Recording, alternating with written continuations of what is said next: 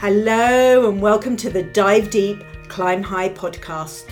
I'm Mel Louizu, and together with my guests, we explore all different aspects of leadership in higher education.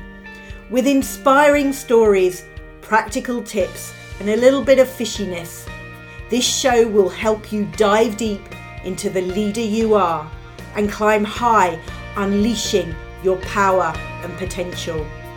Dive deep, climb high, can do leadership in a world of can't.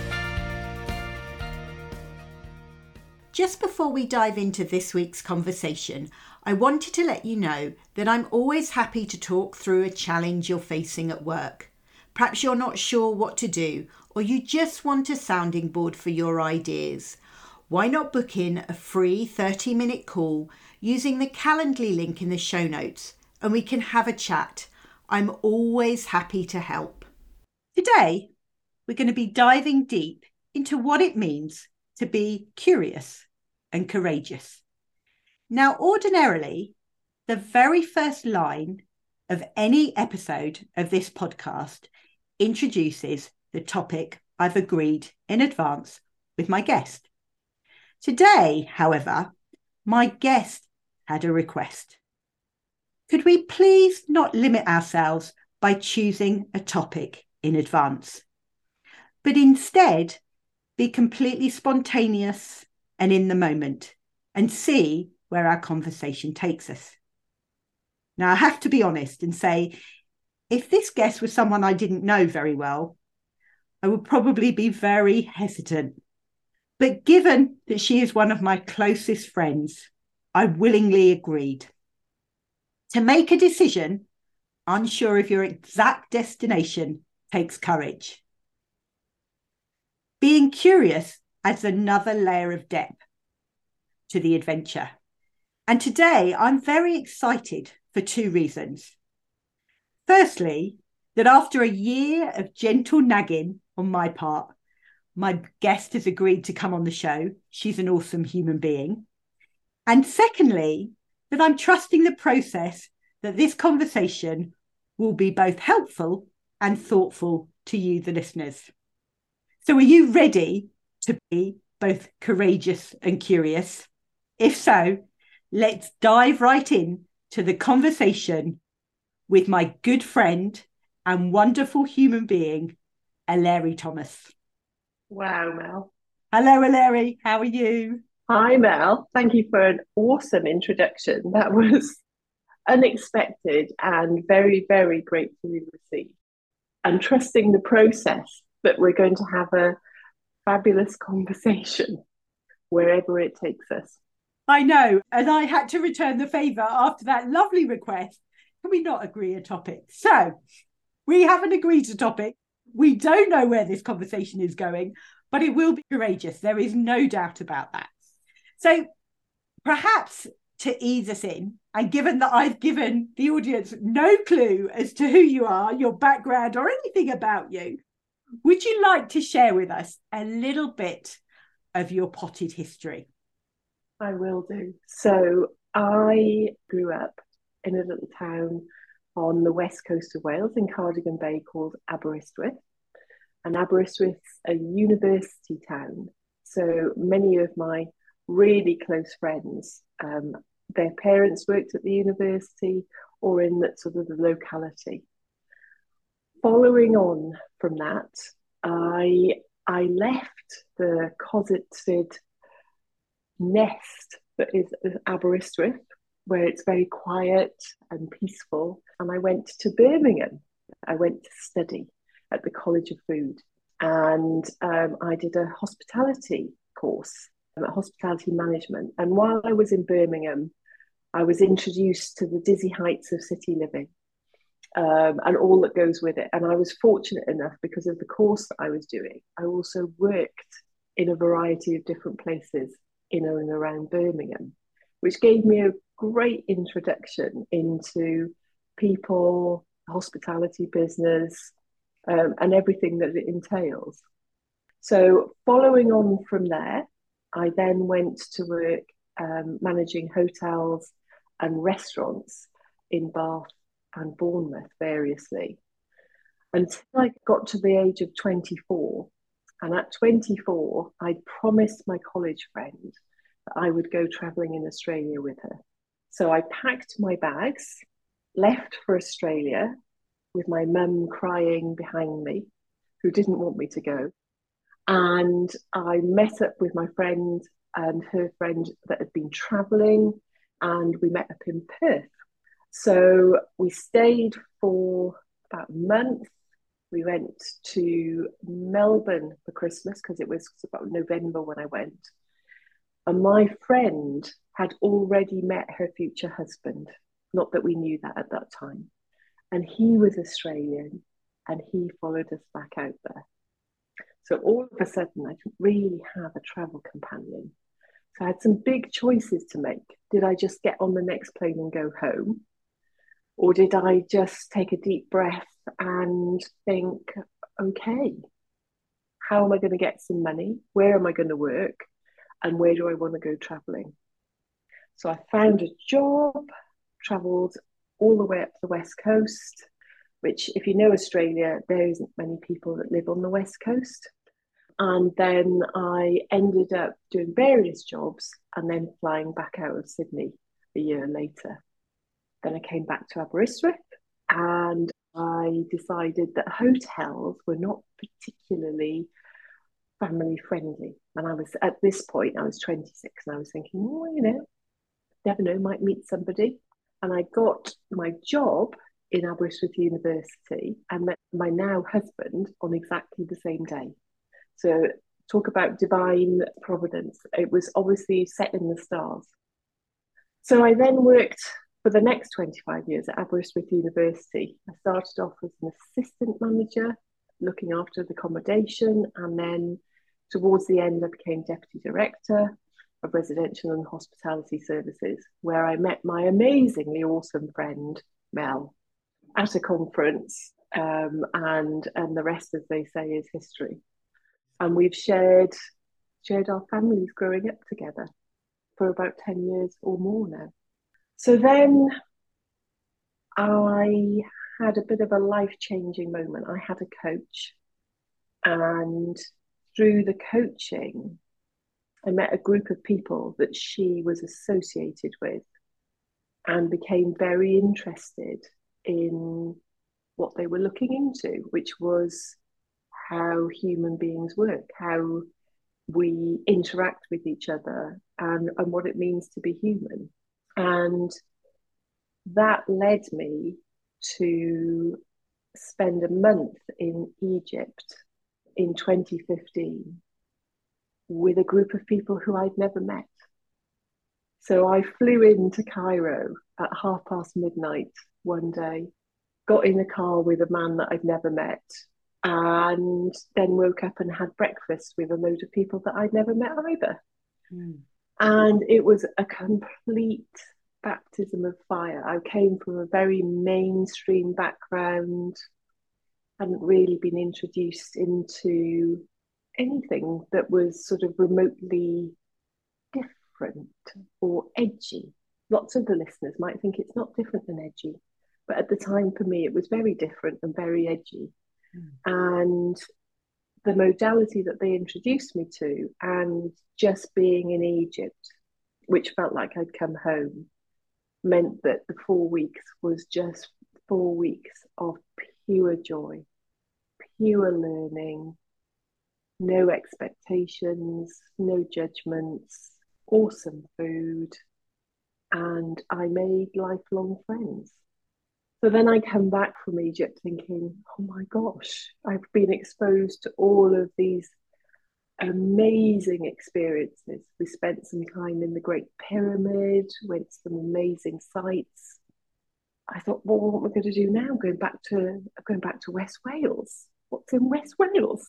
I've grown up there. It's not that much, and I came back and started trying to find people who lived in the area who were like-minded, who could help me to understand in some way what had just taken place in four weeks.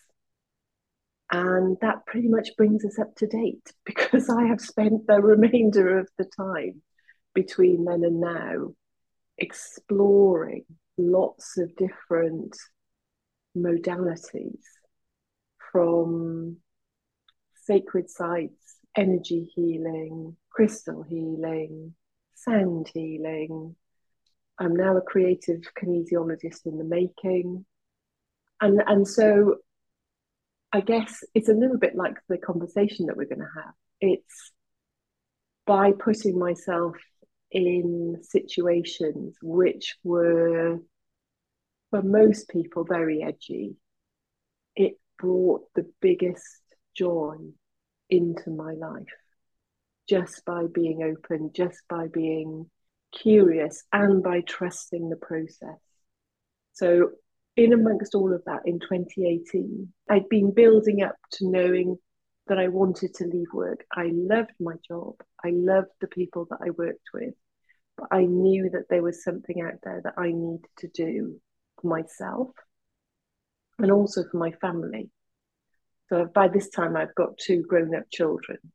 And I had an opportunity in 2018, completely out of the blue, to uh, leave work and to start a new life training to be a creative kinesiologist.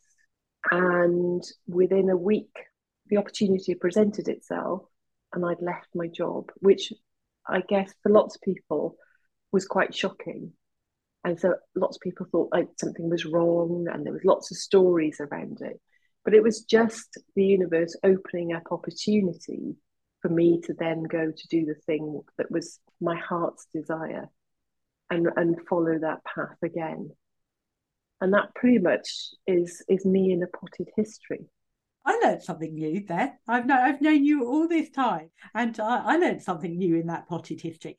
And I, I think it it's so interesting because in some ways your life has been as most lives are you know quite ordinary and what you would expect. And then but they've been marked by these these almost crossroads it feels like where you've made momentous decisions that that people were a bit shocked by maybe or that that they wouldn't have expected. And that takes courage. So you know i'm trusting the process already. I talked about courage and curiosity and here we are talking about courage and curiosity both skills that i think we need in life and and definitely as a leader. And i i want to explore i'd love to explore the journey that you've been on in this last 5 years and how you know, if you knew back when you were working what you know now, how would things have would have been for you? What would have been done differently? What would you have done differently?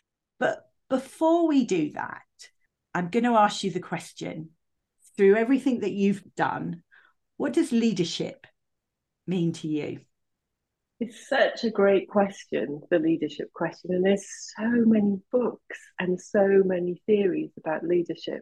But for me, in my heart, what leadership means is the ability to see the potential of the people that you're working with, to be able to journey with them, to be able to create a vision for a future, and for them to be able to actively create it, to be active participants. And so the leader provides the environment, they provide the tools for the people around them to be able to become the best people, person, whoever they would like to become. And that's not always easy because people come into jobs for a variety of different reasons. And not always do they know who they are and that's been the biggest take home for me. I think for for 50 years of my life, I sort of had an idea who I was, but I really didn't know who I was. And if I didn't know who I was, how does anybody else? And that was such a shock to me when I started my creative kinesiology training, how little I knew about myself.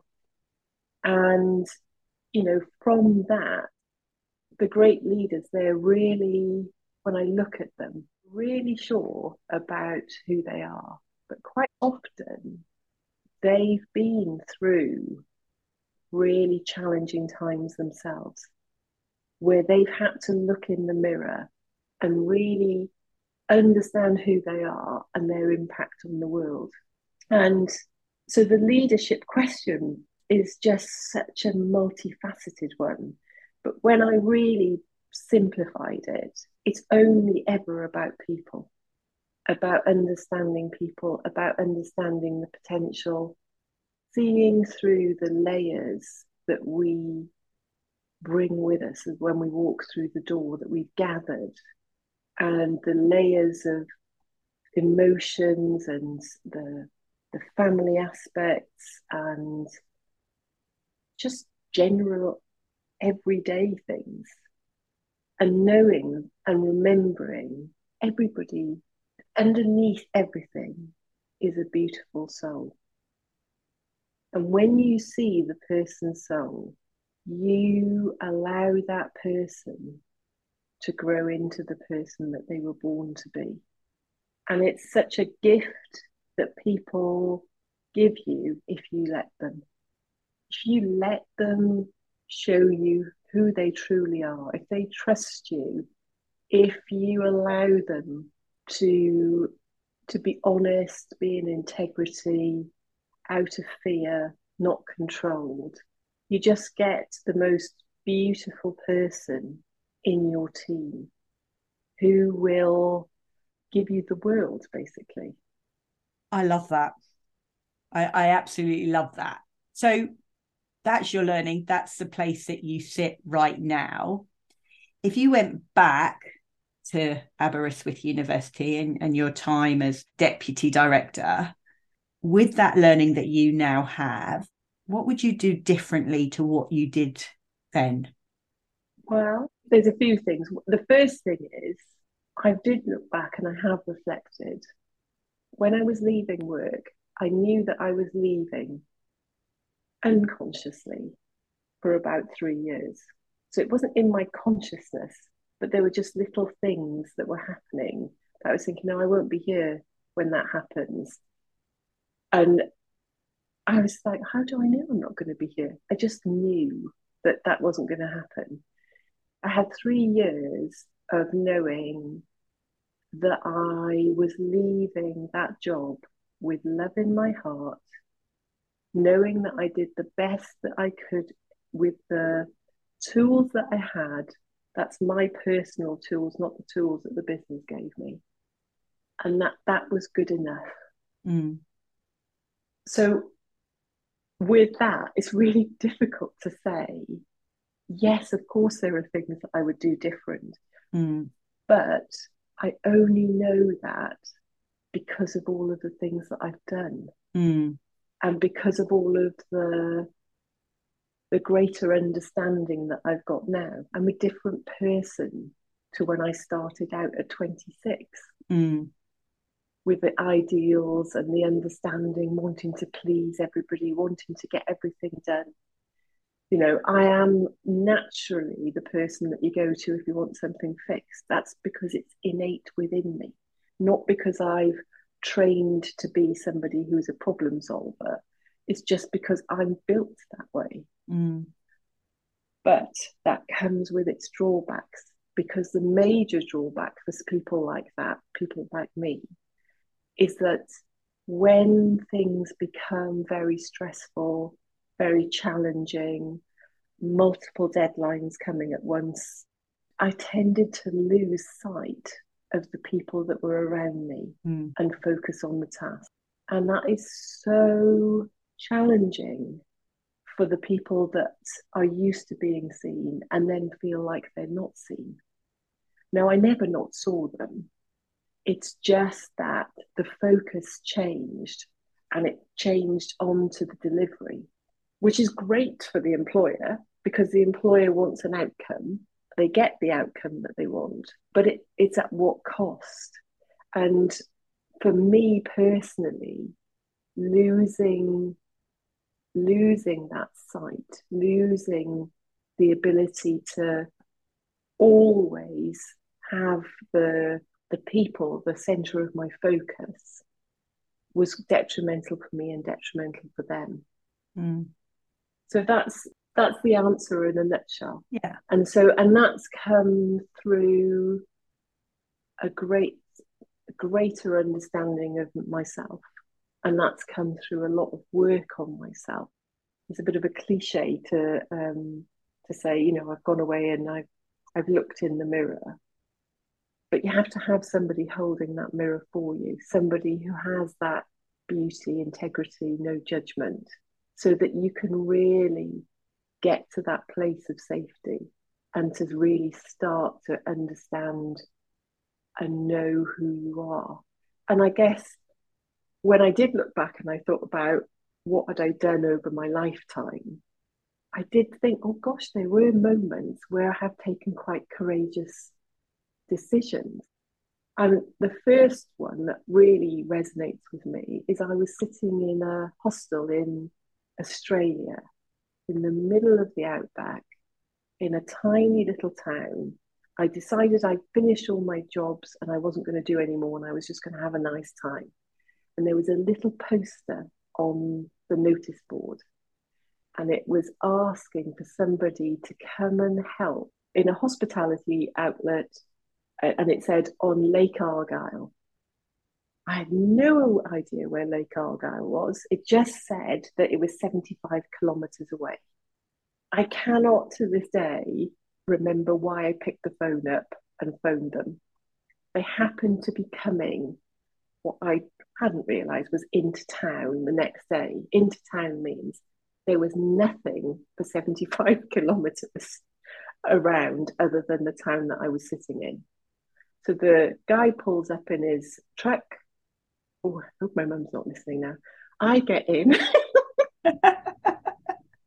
he drives me off, and I thought, well, you know, if it's not very good, at least I can get on the truck for next week, and then I can come back. And it was the highlight of my trip. It was the most incredible place. It was the largest man made lake in the Southern Hemisphere, teeming with wildlife nobody lived there except for the people that worked in the hospitality outlets and the fishermen. So I got to go out on the lake with a fisherman. I met amazing people, amazing sunrises, amazing sunsets. And that came from just looking at a notice on a notice board and following my intuition. Wow. There is so much to unpick there firstly, I think for me is when I asked you that question about what would you do differently? Actually, you responded, but you also responded with that understanding and that knowing that you did the very best that you could do at that point in time. And I think that that's a really important message for us all to take that nearly all the time we are doing the very best that we can with the experience and knowledge the skills that we have. But also that point that being courageous is sometimes going with your gut or more often than not going with your gut. Because actually i do wonder if your daughters one of your daughters who could both do that now did that how you would feel about it or how i would feel about my daughters if they did that. But actually look at the results that that happened as a result of that. Yeah. And i think i would say my parents my schooling my background provided me with the resources and the resilience.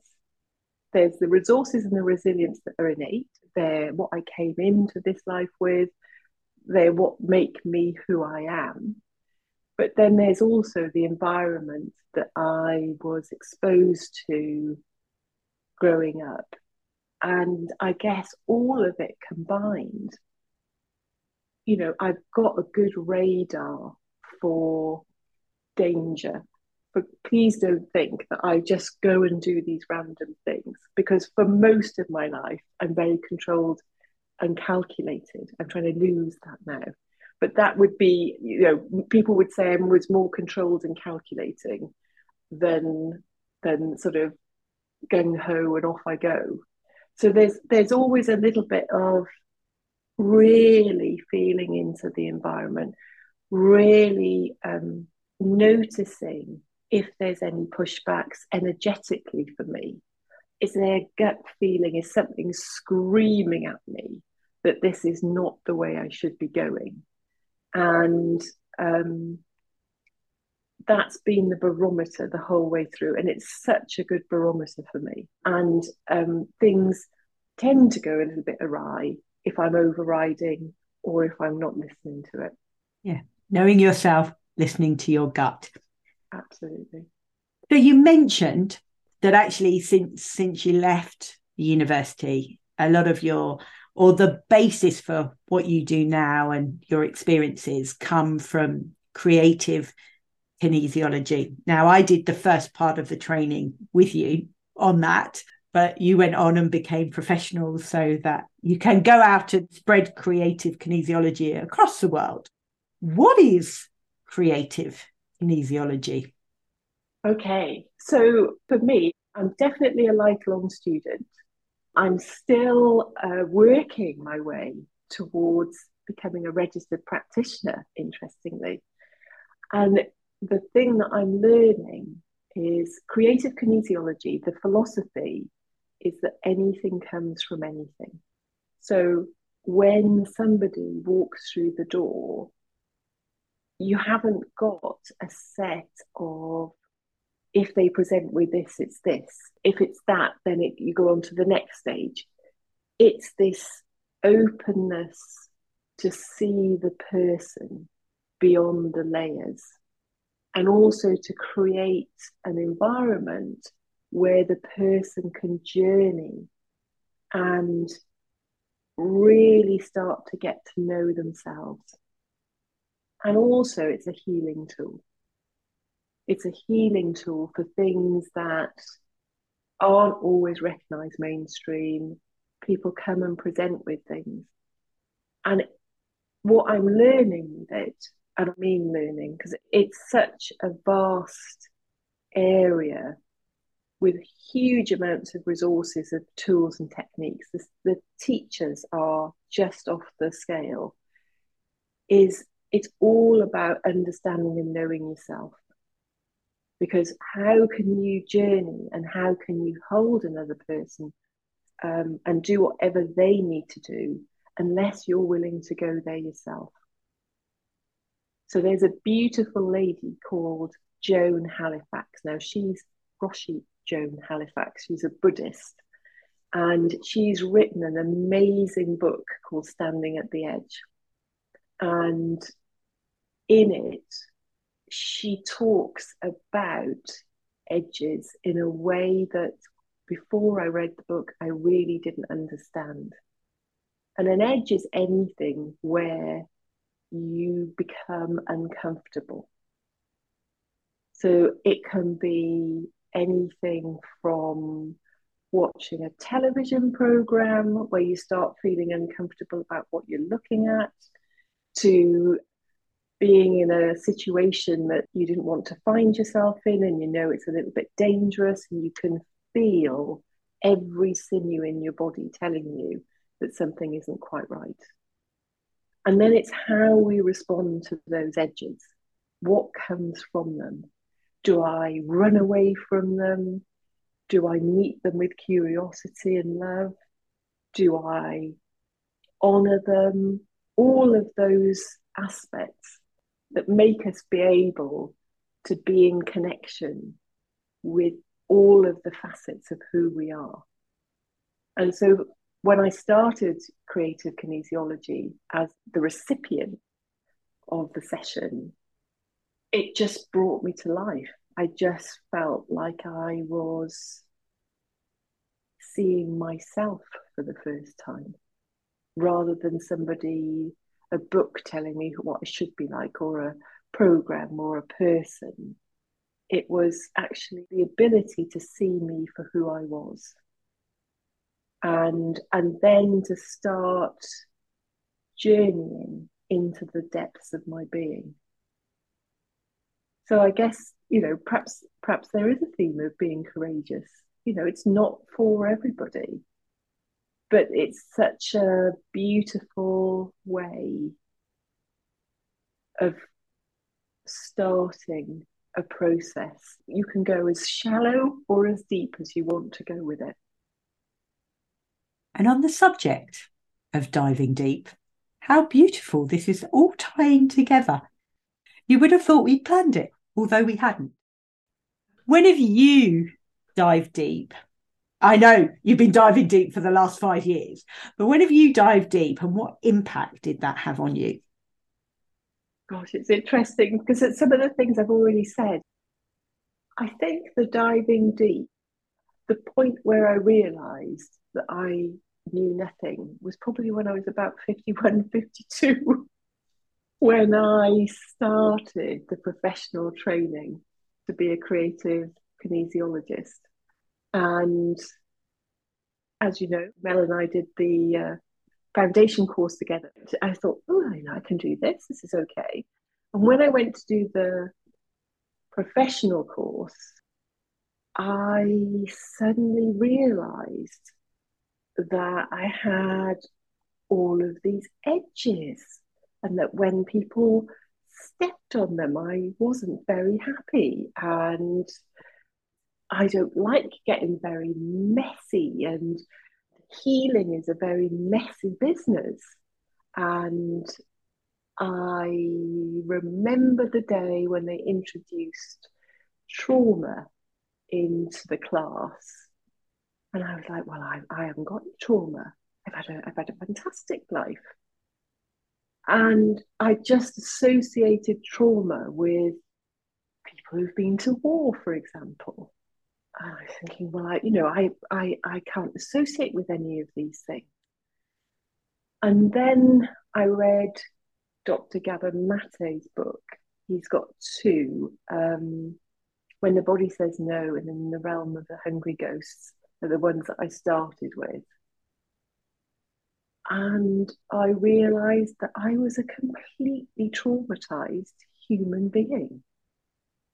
And at that point, I remember thinking, oh, I'm not sure if this is for me. This is deep. And I walked the hills of Wales listening to a variety of different books, not least the Mate ones.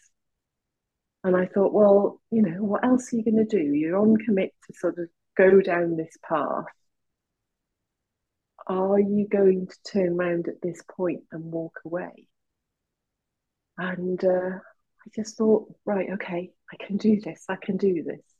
And it was the people that I was on the course with, and not least my amazing teacher.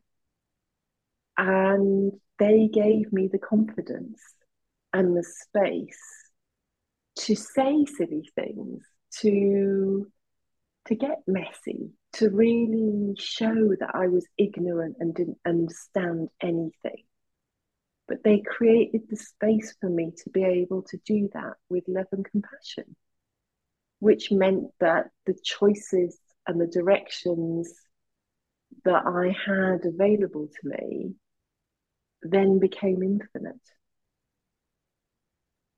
which then gave me the space to just make the baby steps and then to then sometimes dive off the dive board and just go straight in hoping that somebody was going to catch me. So you know that's that's really that's when i've started to feel alive and know that it's good to be here. I say I, am right on my edge. I, it is edgy, but the edges are where the aliveness are. It's where the growth is. I love that. I love the thought that we all have these edges and how close can we go to them? Would we go over them? Would we look over the edge even? But also that thing that you said about realizing at 51 or 52 that you knew nothing. And and for me, I just wonder if we had that belief, if we held that belief that we knew nothing, we would constantly be curious. And actually, where would that take us? Would that lead us to be more courageous for ourselves, for our team, for our business? It's a really, really interesting thought. So thank you for that. You're welcome. When have you felt like a fish that climbed a tree? That's the easy one.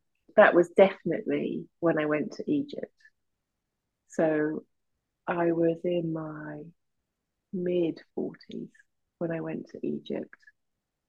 Had never been exposed to energy work, the spiritual side of being human, any of those things. And I turn up in Egypt, which just lives and breathes heart space, carries the energetics of what it is for me to be human. Uh, the potential, the love, energy to expand our consciousness into places that we could only dream of, and in some cases that I didn't even dare dream of. And I remember sitting quite uncomfortably on day one. And I just remember thinking, it's only four weeks. It's only four weeks. I can do this. It's okay. It's not a problem. And the people that I went with were just these most amazing people. They had been working together for 10 or 15 years. They have this woman that turns up that they've never met, has never done any of the work that they were doing. And they just welcomed me with open arms. I had never, ever had that experience. And I think if if everybody could have that once in their life, to walk in a room and feel like they fitted in, the people were speaking the same language as them, they could be themselves and say anything and do anything without anybody else batting an eyelid or judging them. And then having the grace um, and for sharing their love and allowing me to to grow into the space that they had spent 10 or 15 years cultivating. I just thought, my God, how generous are these people? They're not only filling me with love, but they are literally willing to give me any information that I want. And that was just, I think it was being shown what humanity could be like. And so I hold that in my heart for everybody that I meet. I love that. You've talked so much today about being human and actually what does it take for us to be human? Because I think sometimes when we walk through the door at work, we put on a persona, we put on a mask, we are what people expect us to be. But actually, what if we all rocked up as humans and showed the best side of humanity? What would that mean for ourselves, for our business, for our teams? Honestly, that is such a great thought to leave people with. I knew this conversation was going to be brilliant. I knew we didn't need to follow my usual process because we'd get to where we wanted to get to. And I hope that we've done that. We've certainly explored curiosity and, and being courageous. So thank you so much. If people want to get in touch, how can they do that? They can email me at eleri.thomas37 at gmail.com. And I also have a small bio and some details on the kinesiology web pages as well, which I'm sure Mel will put somewhere in this podcast. So yes. you can just link in. And I would just like to say to welcome people, you know, you can just come and have a conversation. Um, I know a lot of people. If I'm not your bag, there are a lot of people out there that I know that will be able to help. So it's a, it's about you know getting people to the right people um, and understanding that there is somebody for everybody. Totally. All this information will go in the show notes. And I'll also put in the, the references to the three books that you you mentioned as well. So it just leaves me to say a massive, heartfelt thank you for giving in to my nagging and finally joining me on the show. What final words of wisdom would you like to leave people with today? I think the words of wisdom are be courageous, be yourself, see the other person's soul, live in love. Thank you for listening to this week's episode of the Dive Deep, Climb High podcast with me, Mel Louisu. To help build our community of leadership listeners, please leave me an Apple Podcast five star review. Remember, our fishy adventure doesn't have to end here. Connect with me on LinkedIn, Instagram, and Twitter. Links are in the show notes. Dive deep, climb high, can do leadership in a world of can't.